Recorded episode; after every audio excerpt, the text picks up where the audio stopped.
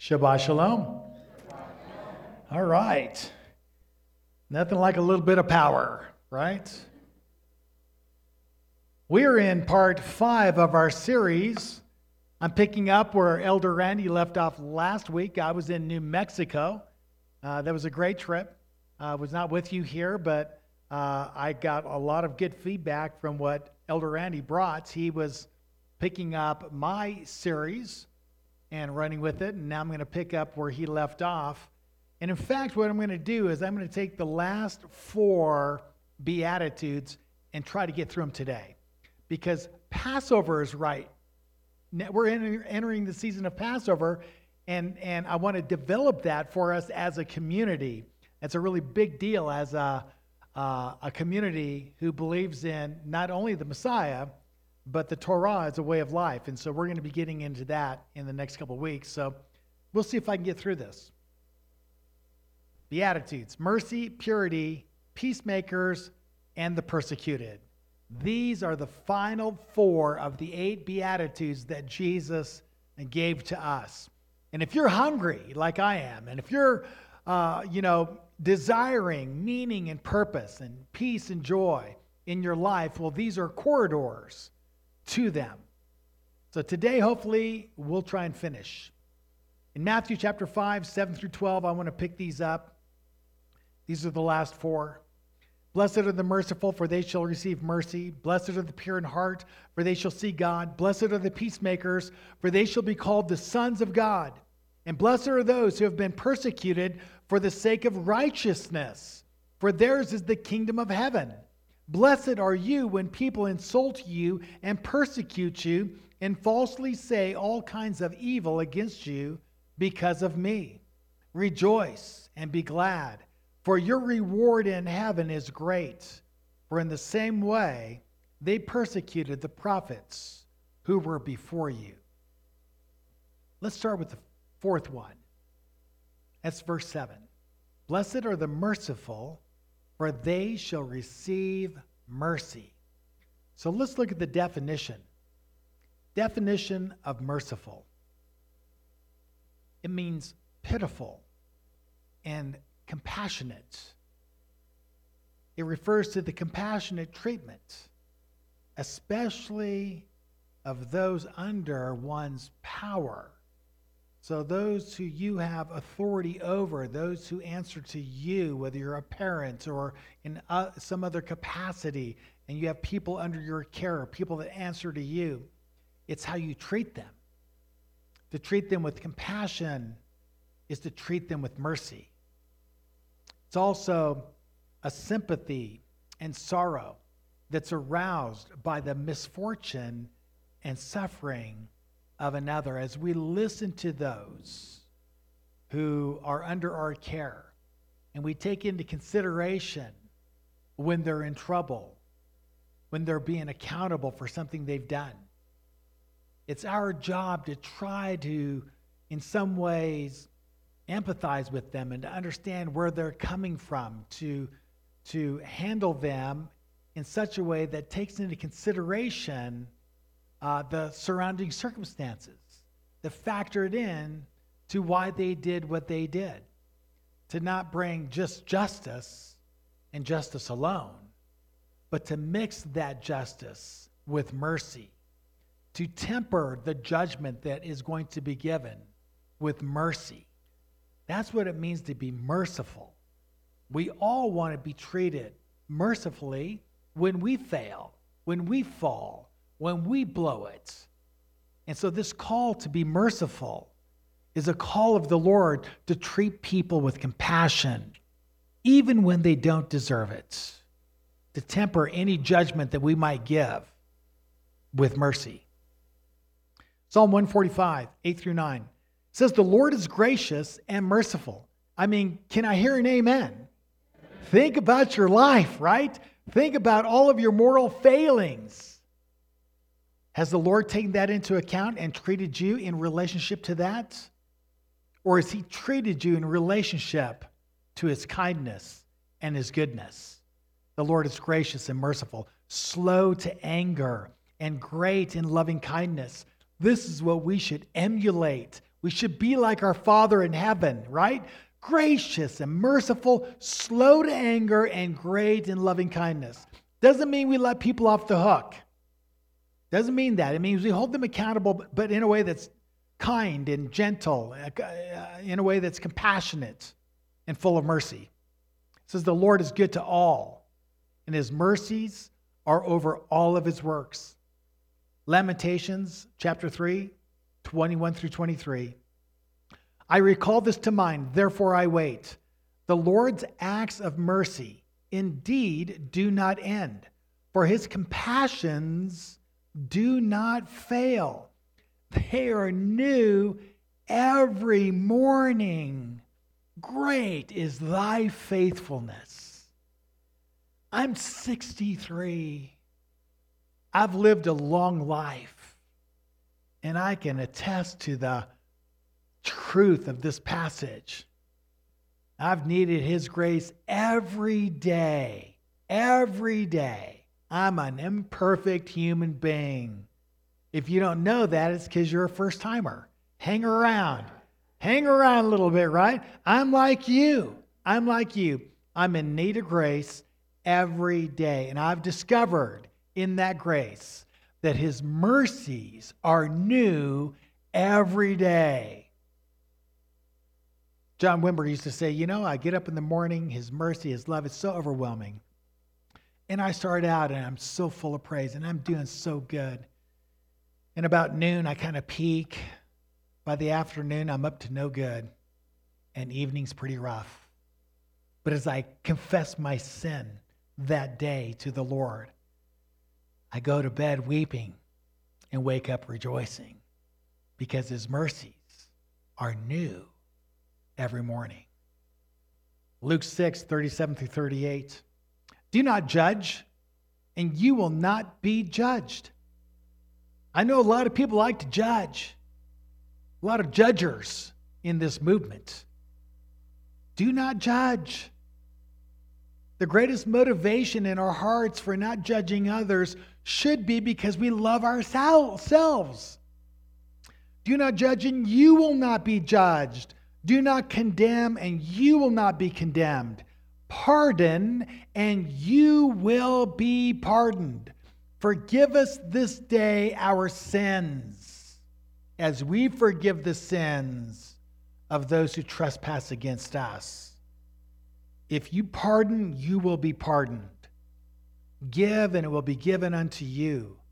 They will pour it into your lap, a good measure, pressed down, shaken together, and running over. For by your standard of measure, it will be measured to you in return. If you give mercy, you'll receive mercy.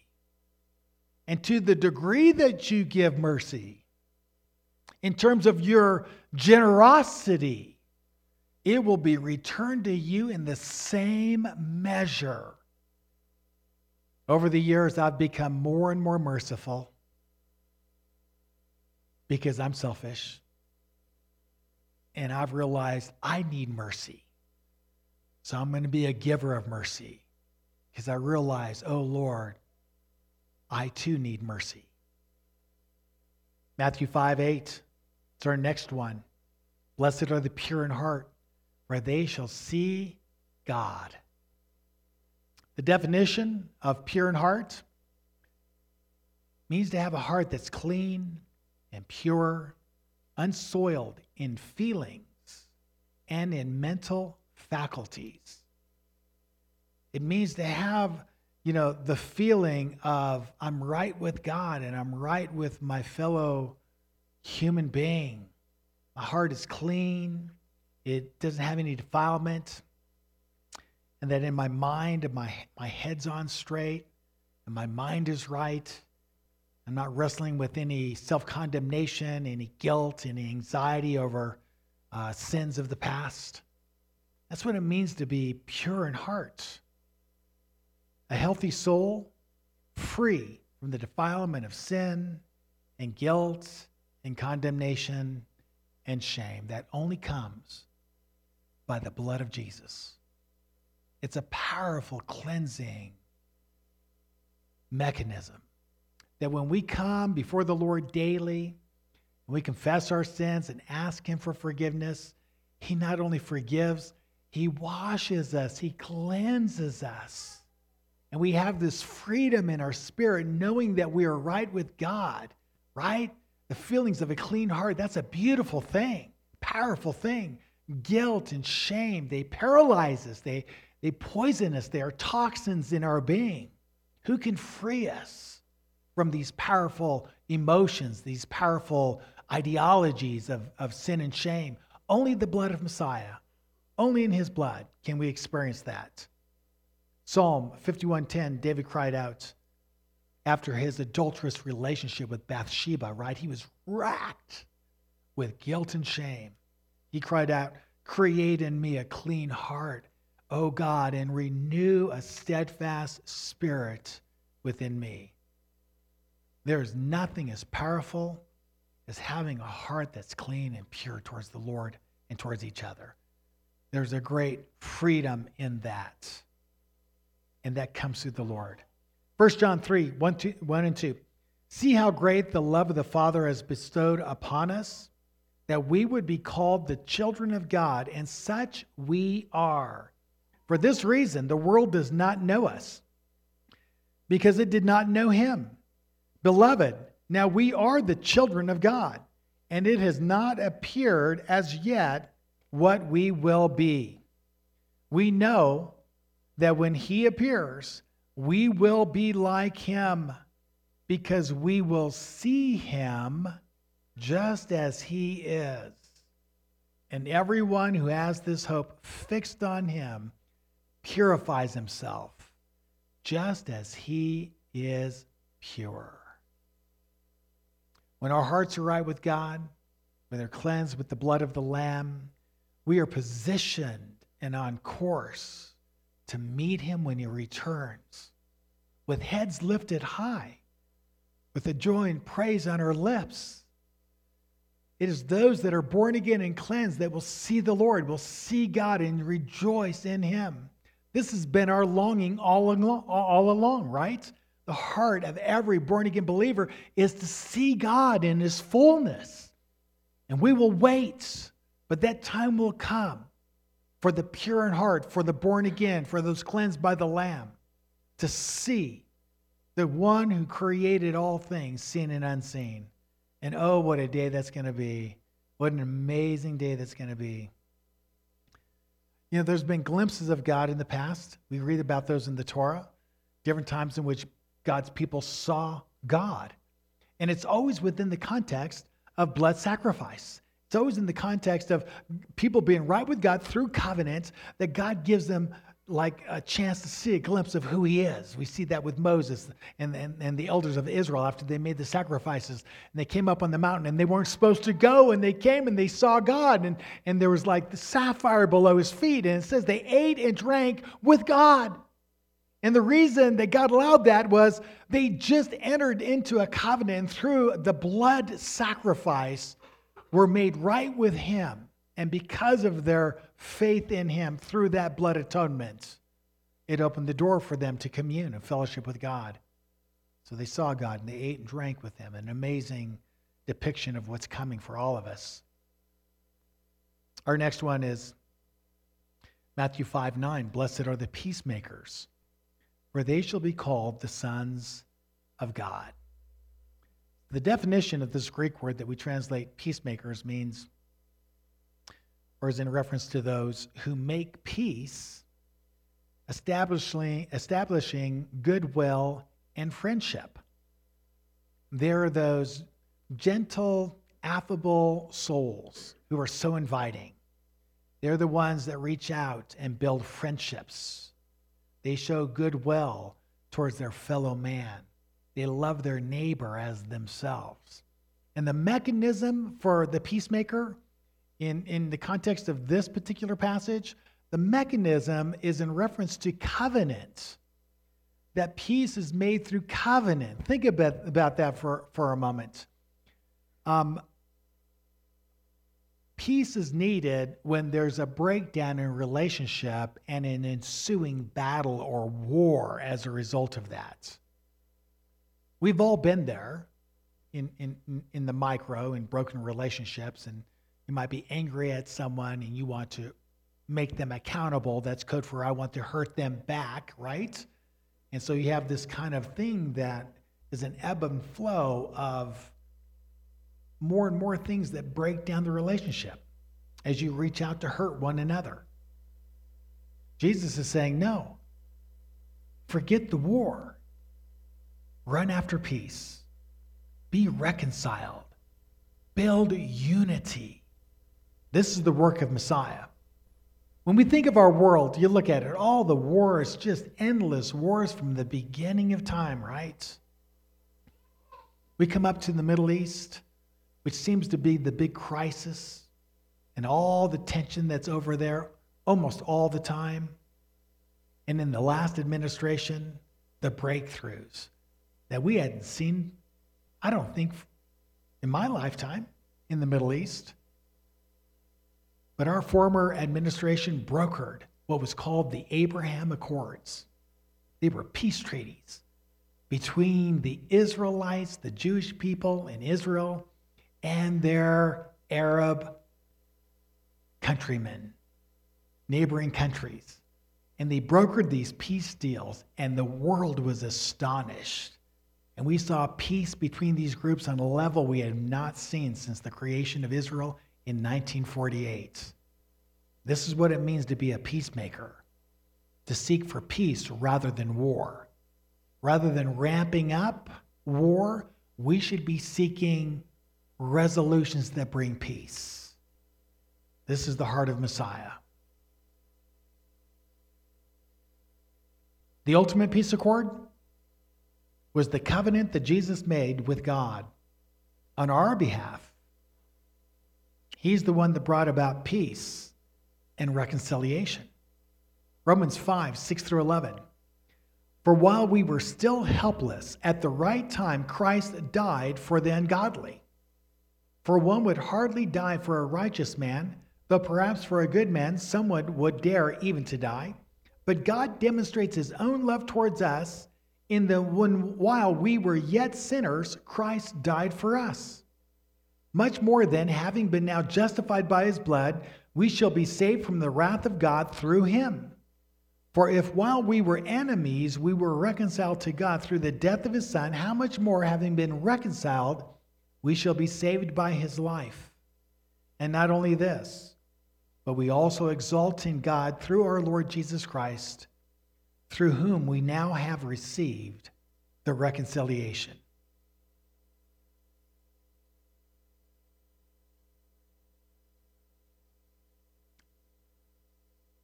Ever since the beginning, when we sinned against God, in that brokenness, in that alienation, we became enemies of God.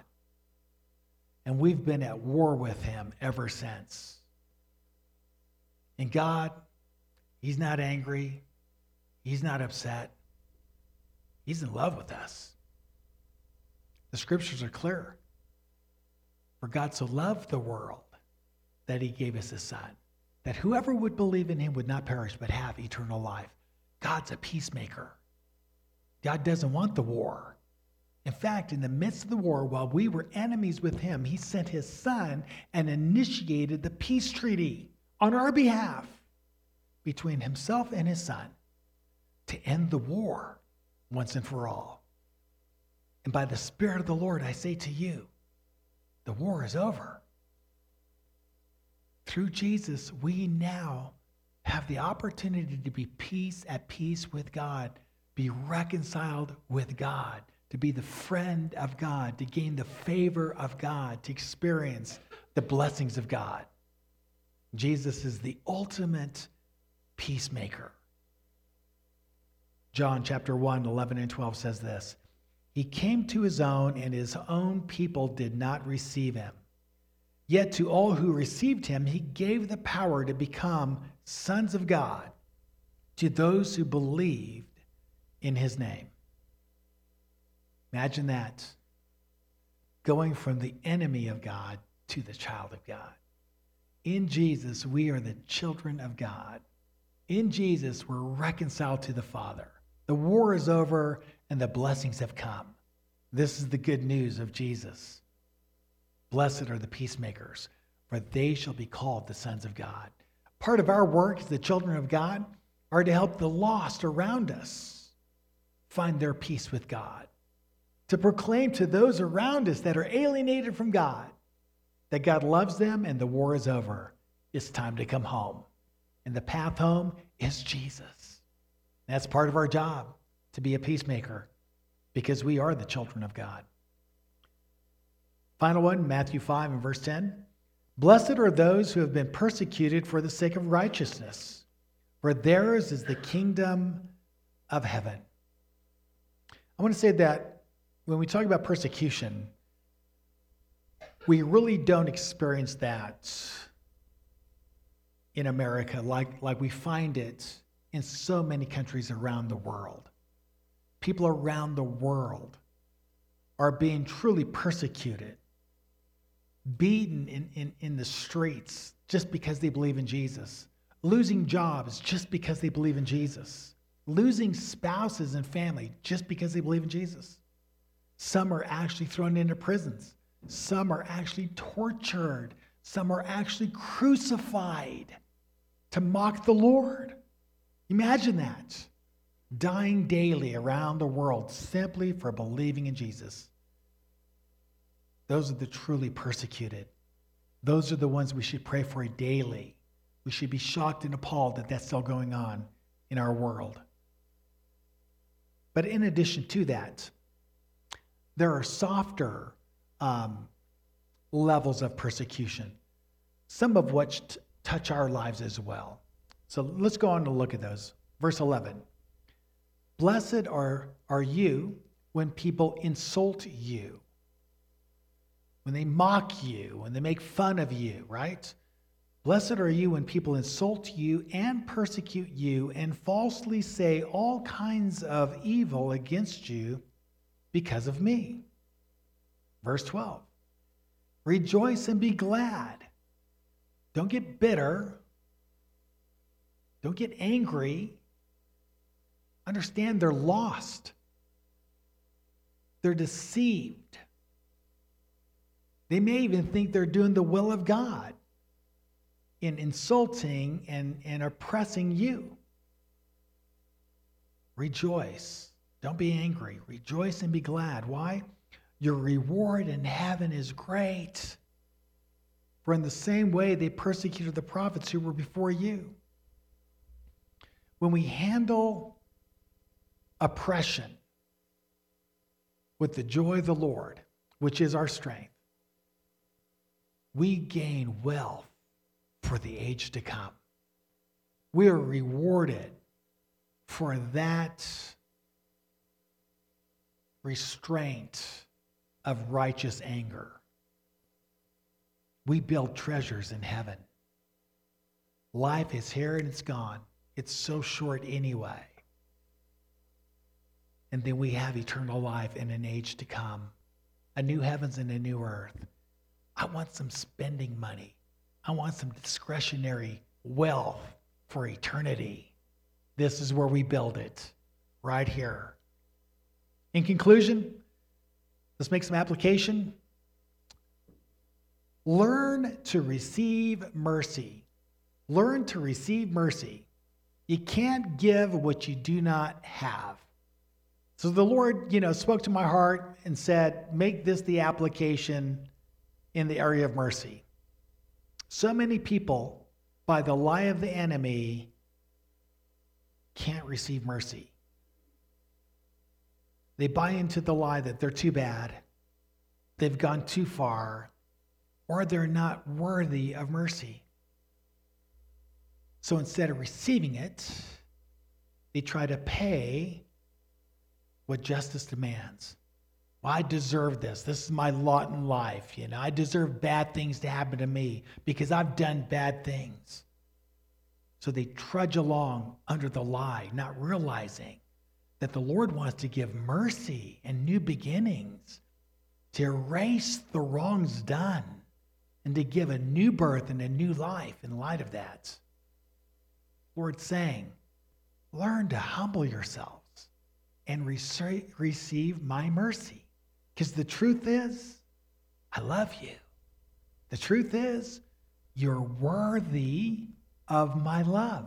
You're worth loving. If you weren't worth loving, he would not have sent his only son. You're worth so much to him, he sent his son. And because of that, he'll give you mercy every morning. So receive the mercy of the Lord, right? Humble yourself and receive it gratefully. Receive his forgiveness and forgive yourself. So many times we hold on to things we've done and we punish ourselves because we think we deserve to be punished. And God's saying, look, I forgave you. Now you forgive yourself. Let it go. Put it behind you. My mercies are new every morning. Learn to forgive those who have hurt you. If you've received mercy, extend mercy to others. Is there someone that you are holding unforgiveness from? Think about that for a moment. Are there people in your life that you are withholding forgiveness from? People that have hurt you? I know that for many of us, we'll hold unforgiveness for decades, for things done to us when we were even kids, unwilling to forgive, hurting today like we hurt back then. The Lord is saying, if you've received mercy, you've received forgiveness, forgive those who have trespassed against you. In light of the Father's mercy towards you, will you not forgive those who have injured you? And then finally, are you being judged, demeaned, and marginalized for your faith? This is no easy road, is it? I mean, think of keeping the Shabbat. I, I don't know about you, but when I told my employer I worked blue-collar worker in retail for twenty years straight. When I told my employer I can't work on the Sabbath, you know what they said to me? It's, they said, then you can't work here. I'm thinking, why can't I work here? You know, it's just one day a week. You can't work me more than five days anyway. Federal labor laws say you have to give me two days off. So why can't I have as one of those days, the Sabbath? They said, well, we just can't give you that. I did not bow to the pressure to keep my job. I went on and stayed faithful, and God made a way for me. Three different times in twenty years, they tried to fire me. And three different times, God made a way for me to keep my job. By the third time around, I finally got confidence. I was no longer worried when they came around and said, hey, you know, this is not working out anymore. We're going to have to let you go. And they cited all the problems of why they can't give employees, you know, the Sabbath off. And, and you know, they went through all this stuff. I would just, I wouldn't, it wouldn't even bother me after a while. I realized this. I told my, I told my last uh, store manager, I said, look, you do what you got to do. I've been around this mountain so many times. Just You just do what you need to do. Let me work. Let me finish my shift or whatever, you know, because here, here, here's the deal. At the end of the day, if God wants me to keep my job, neither you or the legal department or the C E O is going to take that job from me anyway. And if God's saying, you know what, son, you don't get this job, there's nothing I can do to keep it. So I'm not worried anymore. I'll give you five days a week. Above average, you know, I don't lie, I don't steal, I work hard, I want to make you successful, I love the company, I'm grateful, you know.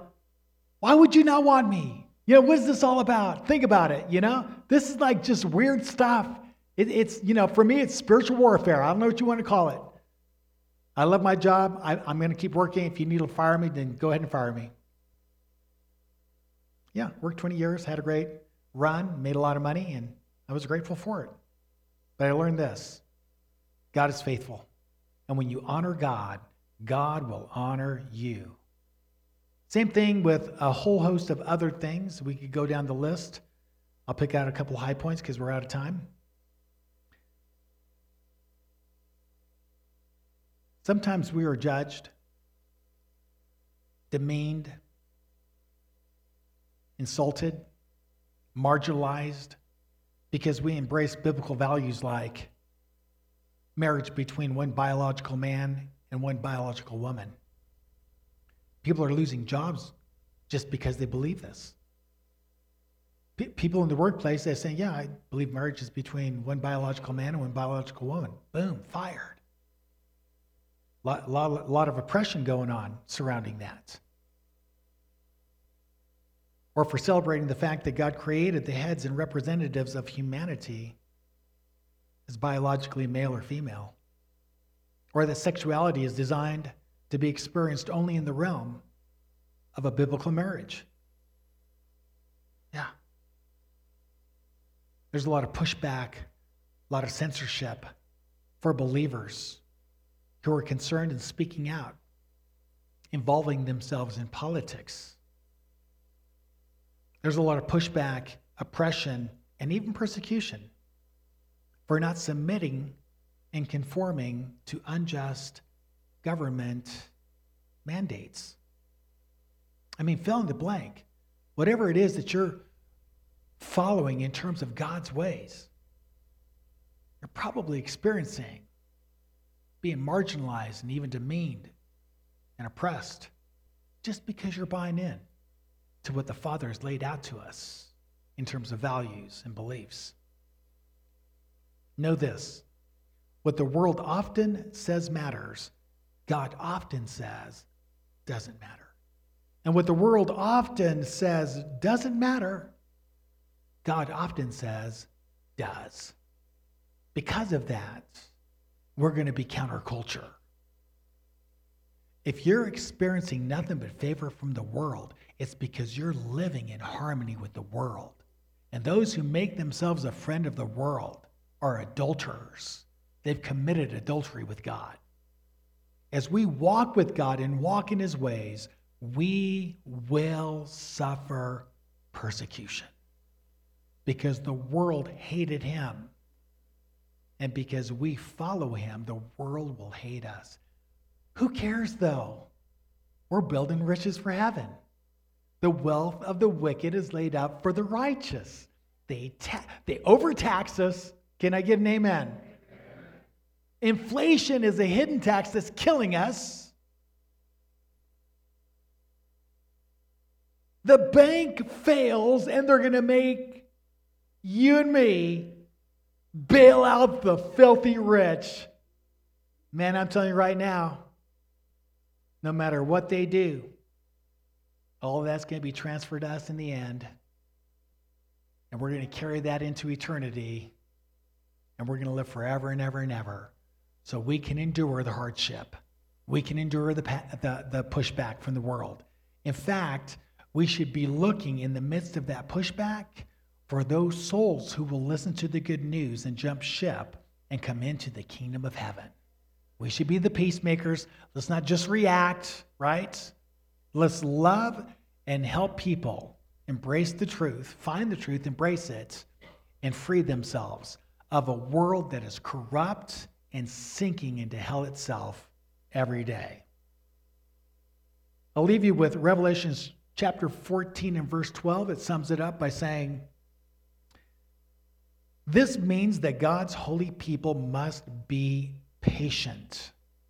They must obey God's commands, and they must keep their faith in Jesus. You can do this. Together, we can do this. And by the Spirit of God, we will do it for his glory. Shabbat shalom.